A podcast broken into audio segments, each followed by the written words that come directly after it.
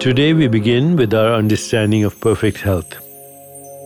We begin with the idea what is Ayurveda or the science of life?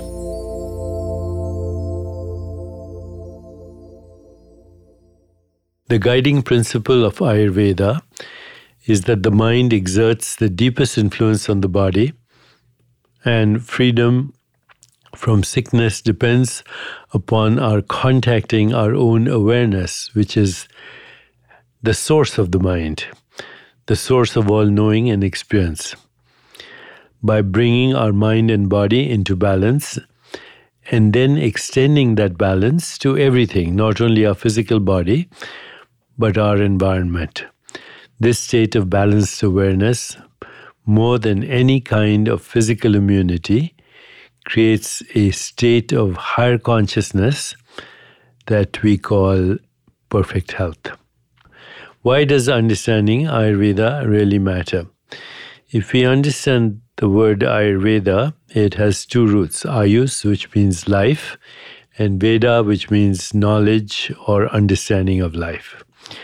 So, Ayurveda is based on the principle that you and the universe are patterns of behavior of the elements and forces of the cosmos. That there's no separation between you and the universe. There's a phrase in Ayurveda in Sanskrit, yatha pinde tatha Brahmande. As is the atom, so is the universe.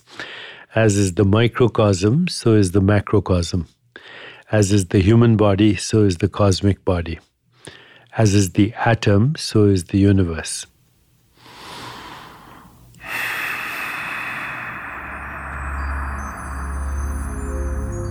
When we understand that we are fractals or holograms or holo movements of cosmic consciousness, then we have a deeper understanding on the nature of our existence, which is pure consciousness, which in turn is the source of all knowing and experience that we ultimately label as mind, body, and universe.